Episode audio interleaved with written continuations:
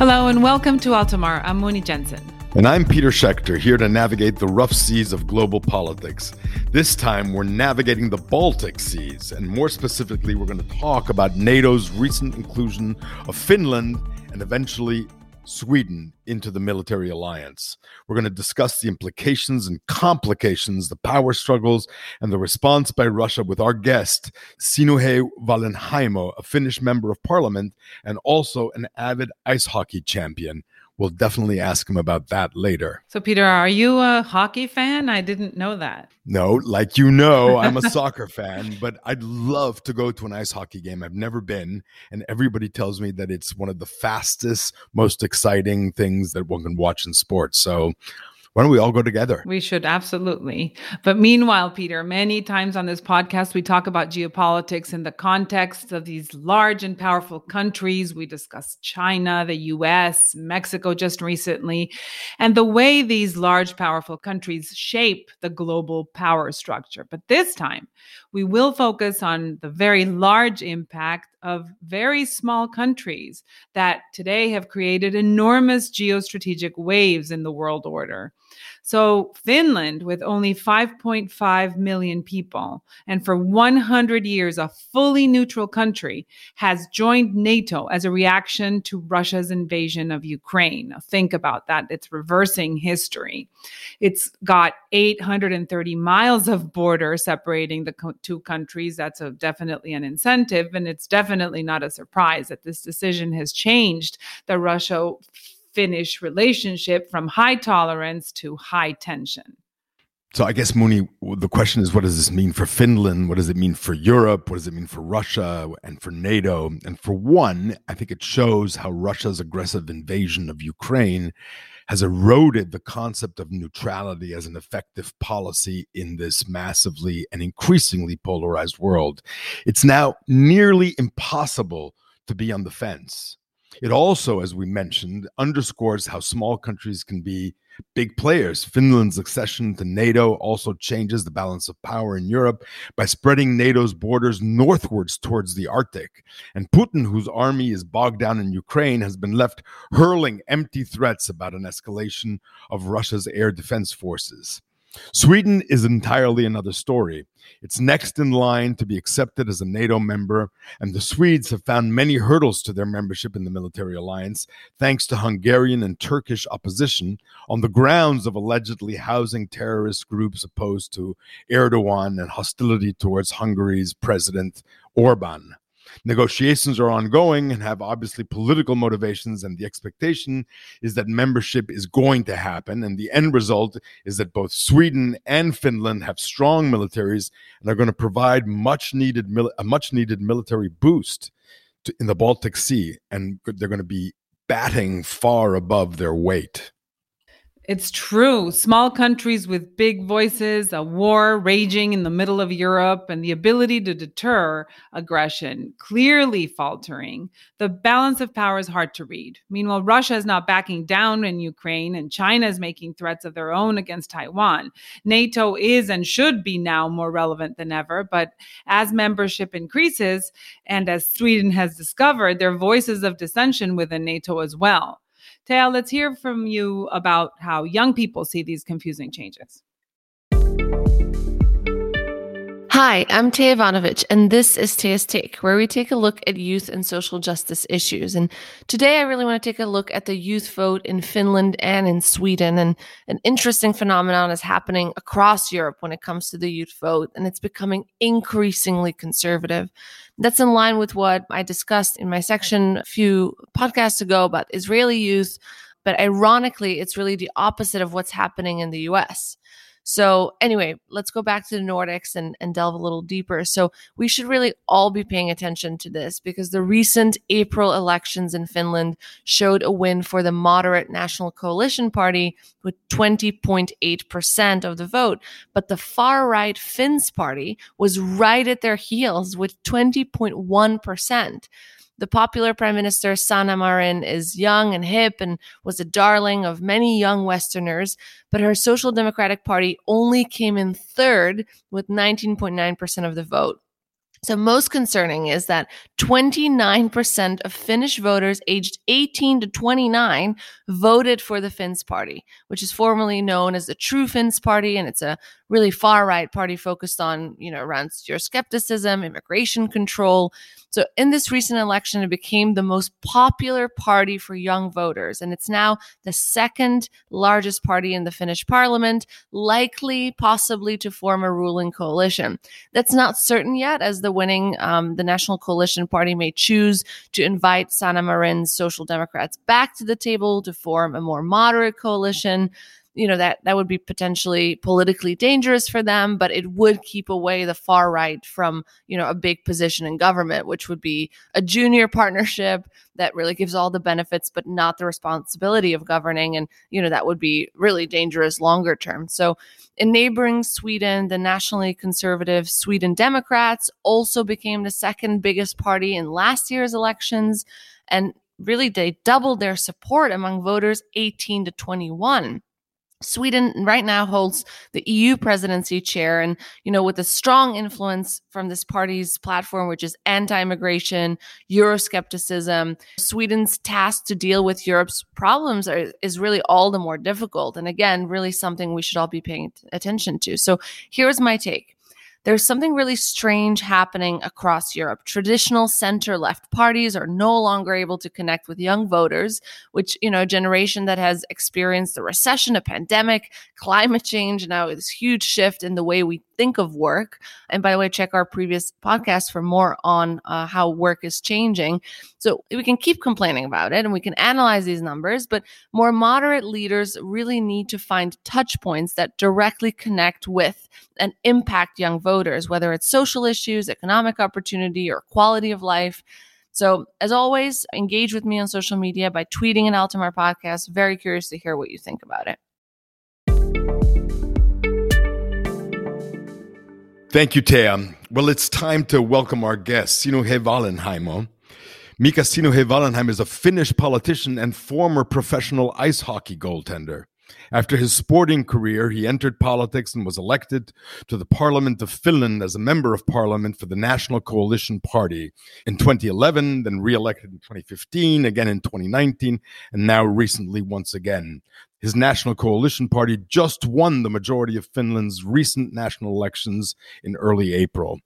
Sinuhe, welcome to Altamar. We're so pleased to have you. Thanks. Thanks for being here. I'm honored to be here. And uh, yeah, it would be easier for me to talk about the sports. But uh, now, because I'm a politician, we have to do it. well, you went from one very rough sport into another very rough sport. How does how did uh, were you were you missing roughness? well, to be honest with you, no. But uh, the mental toughness have to be there. Uh, if if you're a sports athlete or a politician, you have to be mentally tough. And uh, it's good that I have this background of uh, being in a mental tough uh, occupation totally get it. I can I can imagine the discipline. Well, listen, I, I want to begin by saying congratulations on your party's recent electoral victory, and I wanted to begin with that because it's it's a relatively recent affair. And how will Finland change with your party in power? And clearly, your party needs coalition partners. Tell us how you think the new government might look. Well, first of all, thank you for the. I, I don't think the foreign policy will change a lot that's the bottom line there. I, I think the uh, government before did very good job. For example, Prime Minister Marin, she was there three years.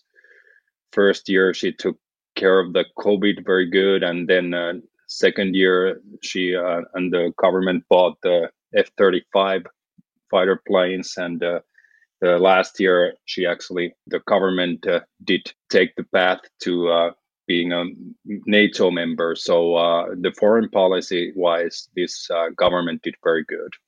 On the other hand, they didn't do very good domestic. For example, uh, the public debt it's it's been rising and rising, and the issues that were actually on the beforehand in, before the elections, we were talking about just domestic issues. For example, this uh, public debt or how to get people to be hospital. There's a lot of lines in the hospitals right now. Uh, what kind of reforms we're going to have on the labor market and so on. So the issues were not uh, in favor of uh, this government. So that's that was basically why they they lost the election. On the other hand, we yes we uh, we did win the election, and uh, now we have to form the government, and uh, it's not going to be easy. I can tell you that. well, let's know let's move to to uh, foreign policy since that's what we like to talk about on Altamar. You you've been a member of parliament since 2011. You, there's been a really big shift in foreign policy in Finland, and there certainly seems to be consensus around Finland's accession to NATO that includes that goes, I guess, from the center left all the way to the center right. Give us a sense of how Finnish voters see Finland in the context of national security and foreign and foreign affairs. H- how did this change happen? Well, to be honest with you, it, it was such a fast change. Uh, it happened in a couple months last year, like 14 months ago, when the Russia attacked Ukraine the shift was there right away. Uh, beforehand, uh, there was the poll that uh, people in Finland favored uh, NATO. Maybe 25% of the 20 to 25% of the people were in favor of NATO, and in a couple weeks we went up to the 70, 80%. So the shift was unbelievable. And there was, of course, we have our own history and uh, we were we have been fighting against Soviet Union in Second World War, and uh, I think the mental aspect was that never again alone. So something has to be done, and uh, uh, that was the case. Uh, why the switch was so fast, and uh, it happened. For example, Prime Minister Marin said that it's not going to happen during her term, but uh, in a couple of weeks, everybody knew it, it's going to happen. So the we had our history and something had, had to be done and uh, we had this feeling and never never again alone and uh, we will joining nato and it it happened fast. But can I can I just push you on that a little bit? Yeah, because it, it seems it seems like a dichotomy. On the one hand, you mentioned how the poll just so drastically changed, but on the other hand, in you know everything I've read about this recent election, and everything you told us just now about the recent election was that it was mostly about domestic issues. Yeah. It wasn't it wasn't about neutrality or not neutrality, it wasn't about NATO or not NATO. It wasn't even about Russia or not Russia. It was all about domestic issues. Yeah. How, how does it work to have such a huge political dynamic change on foreign policy and yet it really wasn't an issue at all in the elections? Well, how, how did it happen? Well, well when we uh, started our uh, this uh, holiday when we were on the streets talking to the people, people didn't uh, talk about NATO or joining NATO anymore. They didn't talk about the foreign policy issues because everything was done. It, everything was basically done, and uh, it wasn't on the table anymore. So people just uh, moved on to the domestic uh, issues and so on. So it just happened. It happened really fast to be honest with you, I don't even know what happened because it was such a fast change. But uh, it, it was off the table. We were joining NATO, and that's it. Move on. So Finland became NATO's 31st member country in early April. And it was, as you say, a pretty obvious decision for Finland with a ton of consensus in the end. But it became worldwide news, and and everybody was following what steps that Finland was taking and and how momentous it was going to be to to have Finland add uh, added to NATO. And we will talk about the implications for a global balance of power. But first, what changed in like the attitude of Finns now that you are part of NATO? I know that, for instance, in Spain, it's it's a it's a matter of pride to be part of NATO but is that the same kind of sentiment in Finland? Uh, tough to say. I, I, I would say that it might be. Actually, it is a pride already, and uh, people in Finland are saying, "Okay, we're now." now member of NATO, and uh, I, I, can actually see the flags somewhere in Finland already. So we have been taking pride of it too. Hopefully, there will be not uh, any visible changes on, on, our citizens, but in the end we know that we are more secure, and the feel of being secure is there. So that's probably the most biggest issue that uh, the we are feeling secured again. And like I said, we have our own history with the Soviet Union and uh, Russia. So uh, that's that's why there was uh, kind of a notion that we have to be more secured, even though we have very good defense forces and so on. But uh, yeah, I, I, I think we're pride pride with uh, NATO joining NATO already, but uh, hopefully it will evolve more and more. What is interesting, though, also is that you joined uh, NATO with with a with a strong hand, even as a small country. It, it, some people believe that obviously the the military buildup yeah. will be improved. Uh, that that's pretty obvious. But the fact that Finland has been neutral for hundred years mm. is that something that you believe is um is an asset for NATO in a polarized world, or is that uh, kind of a, a, a, weakened hand? Well, for sure, our defense forces they are very good, and probably they will help NATO a lot. We have been kind of slightly turning over to the West in the last decades. For example, going to the European Union and uh, taking euro as a currency and so on. So we've been taking those steps, and uh, I think the NATO was the missing piece of that puzzle in order to be a really uh, uh, on the west side of the global scale. So uh, yeah, I, I, I, mean the steps has been taken. We always have had, or we have had this uh, NATO option in our governmental programs for years, but now uh, yeah, what happened over a year ago, it t- took the NATO option to the table and we decided to be members. So, uh, yeah, the NATO has been the missing puzzle.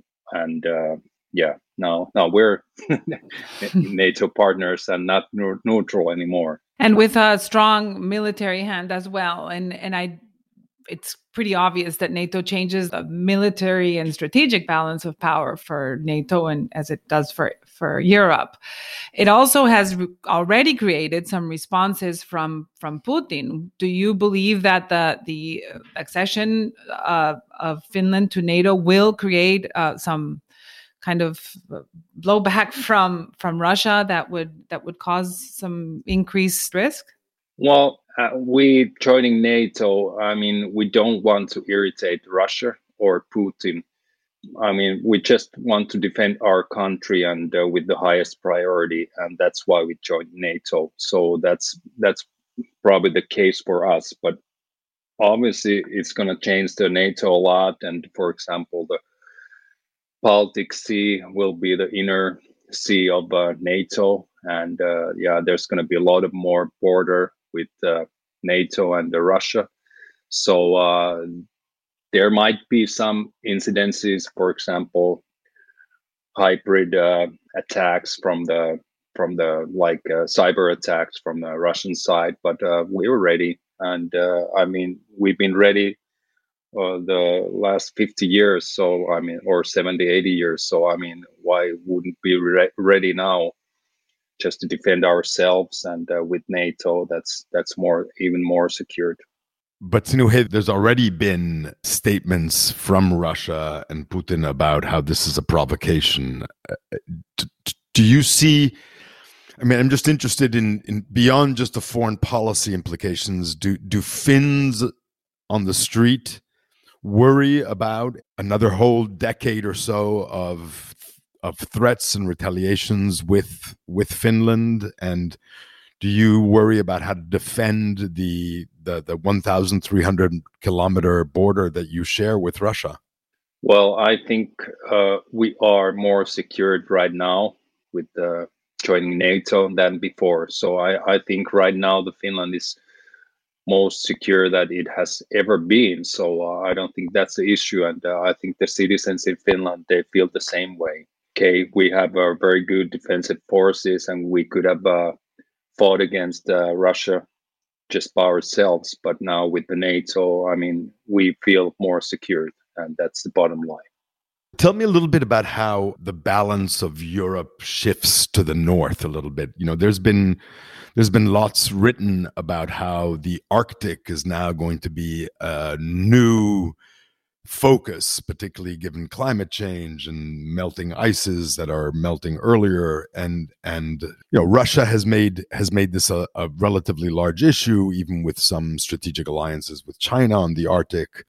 But now NATO suddenly has a very large Arctic component with Finland being in it. H- how do you see the shift towards the north of NATO? Well, of course, there will be a big change when uh, Finland is now a member of NATO, and uh, when when Sweden will join, hopefully soon. It means that uh, the first time history, all the nations, five Nord- Nordic states, three Baltic states, together with Poland and Germany, are part of the same military alliance. So that's going to be a big, big issue. For example, uh, how to defend the whole uh, Baltic Sea or even the Arctic. And uh, Arctic will be crucial if something happens with the Baltic Sea. So uh, the Arctic Sea would be very crucial, and we should be alert with that. So uh, yeah, there's going to be big shift to the north, I think now, but uh, nothing that NATO or Finland could handle. You mentioned how part of the westward shift was beginning already a decade or even more ago with joining the euro and the EU, yeah. et cetera. And, you know, now that Britain is out of the EU, uh, certainly Macron annoyed everybody in Europe with his recent statements in China. It's just interesting because it seems like other, particularly Eastern European countries, are gaining stronger voices within Europe themselves and now you will have sort of a, a, new Finnish voice and a new, probably soon, a new Swedish voice. How, how do you see this changing alignment in Europe as well? Well, I agree that centers of power in Europe have, have been in a flux for maybe a past 10 years. Uh, however, it's currently difficult to say what, what will be the more permanent endpoint of all these changes yes, the UK is out from the EU, but in the European security and defense policy, I see that they are uh, becoming even more important player in this field. Okay, yes, Germany, as you said, in shackles after glorious time of uh, Mer- Merkel in the lead, and uh, France, yeah, they have a very curious situation as well. But I don't know if the European influence is moving north northwards, perhaps eastwards. I don't know. It all depends on the leaders of those nations right now, and I think it's time for European Union just to breathe a little bit and uh, find a new vision. We try not to take a U.S. centered focus with this podcast. Actually, not, none of us were yeah are, are full uh, American born or anything. But let's think about the relationship between the US and Europe and yeah. how much it has changed after the Russian invasion and, and China's threats to Taiwan. Peter mentioned Macron's comments and the uh, kind of the desire always of Europe to not have to defer to the United States foreign policy how is that relationship between the US and Europe changing? Because in the beginning of the war, they seemed uh, as strong as ever, but now we are trying or starting to see fractures. Is that the way you see it from, from your end? Well, Russian invasion has shown that the US importance of Europe and NATO to defend its own global position in the world it's very crucial. I, I think those Macron comments they were a bit naive we have seen how how US is uh, acting right now and uh, stepped up in Ukraine. So uh, I, I would think that uh, Europe has to be a little bit uh, on the NATO side on this this project. And uh, if you think that US wouldn't be here helping us right now in Europe. So uh, that would be a very huge problem for us. So that's why I don't really, I didn't like the comment on the Macron saying what he said about Taiwan that it, it, shouldn't be Europe's problem. I I think uh, right now everything should be our problem and securing the peace in the world. So, Sinuhe, I want to go back to to Finnish politics. My colleagues asked you a lot about um, foreign policy yeah. and all the implications, but this was an interesting election for for many reasons, and I want to particularly ask you about the youth vote. You know, the True Finns, the Finns Party, the far right party, became the second largest party in this election. You know, you guys came in first, but yeah. they came in second. So you know, are you concerned that sort of the youth in Europe in general, this is not a Finnish phenomenon, it's happening across Europe, is moving really to the right? You know, why is that in Finland and and what are some of your thoughts on that?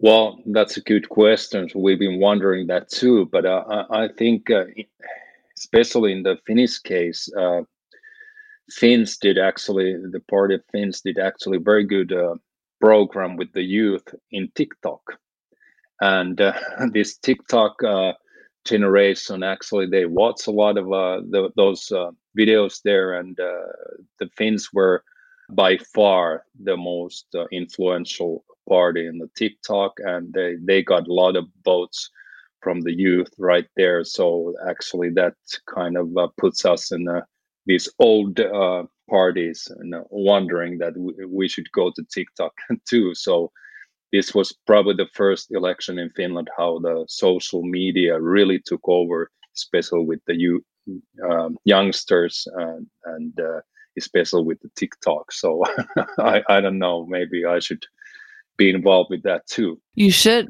You absolutely should. yeah, but I don't know. They're owned by Chinese uh, so uh, the TikTok, it's uh, yeah, I don't know what's going to happen with TikTok, but uh, yeah, it's it's very po- popular here in Finland and also in other parts of the Europe and uh, especially with the youth. So we will see. Yeah, we're um we're nearing the end of the show. I have to ask you though. Um, you know, we're all wondering about the coalition of Finland. Yeah. whether you're going to choose to partner with the Finns or whether you're going to invite the Social Democrats back. Is there anything you can tell us about that? well, it's going to be like I said earlier. It's going to be a tough one because, uh, for example, the Finns and us, we have a lot of uh, differences between how to uh, how to view the Europe or European Union or the immigration on the other hand, uh, with this uh, so-called blue-red coalition, where the us and social democrats would be in government, we have a lot of uh, different ideas with the reforms in our labor markets or how to how to deal with the public debt. So uh, there's going to be a lot of uh, a lot of discussions behind the scenes uh, how to get government in Finland. But uh, in the end, it's going to happen, but it might take a long time. No, I can imagine. Well, we have one question left, and we always like to ask our guests to take out their crystal ball. So uh, we want to ask you specifically on, on NATO's path for Sweden. What are some of your expectations and timelines, and um, you know where do you think this this might be going? Well, I know that they have had a lot of discussions through the process, like we did there shouldn't be any big issues on the table for but some reason uh, in Ankara and uh, Budapest they're not happy yet with the Swedish uh, process but uh, I hope they will be members in, in NATO summit in Vilnius. And uh, that's that's my bet and uh, hopefully that's what that will be the case we have to say goodbye. I wish, as a former tennis player, I wanted Ooh. to ask you more about hockey, but we can do that some other time. Uh, Sinuhe Wallinheimo, thank you so much for joining us on Altamar. Okay, thank you a lot. It's been an honor. So, Peter Dad, one of the coolest things about this podcast is that we see such different angles. And, and as I listen to our guest, it seems that the the the vision from Finland is completely different, and what we have been following as global, you know, news and this, all of the speculation and anticipation and analysis, and we've talked about Orban and Erdogan and and what their motivations are in Sweden and and what this means for France. They're just seeing this whole thing as a very logical step, a matter of fact decision with a lot of consensus, not to change the balance of power of the world, but just to prepare and to protect themselves. So it could be more simple than we're looking at it from here. You know what's so striking about that is that there's really no discussion. I mean, that's what the war in the Russia's aggression in Ukraine has wrought Russia and has wrought to Putin. I mean, it just what what goes through my mind as I listen to a Finnish member of parliament saying, "We just made this decision in 14 months and the election wasn't even about that. Nobody cared anymore because everything changed with Russia's aggression. And nobody gave this another thought. It was, it, like you said, it was like not only the logical next step, but it almost was so powerful that there was no choice. It was like a, like a, such an enormous thing that simply changed everybody's mind and they moved they moved right on and I, I just think it history will treat Vladimir Putin very, very badly because of what he's done to Russia.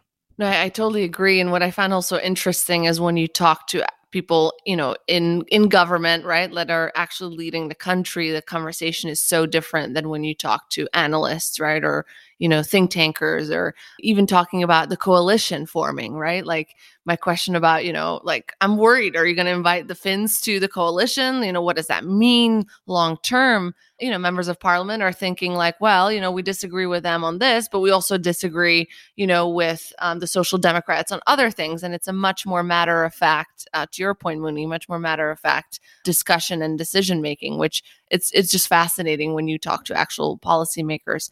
So, with that, that's the end of our show, and you can listen to Altamar wherever you get your podcast. Please do rate us on Apple Podcasts; it helps us a lot.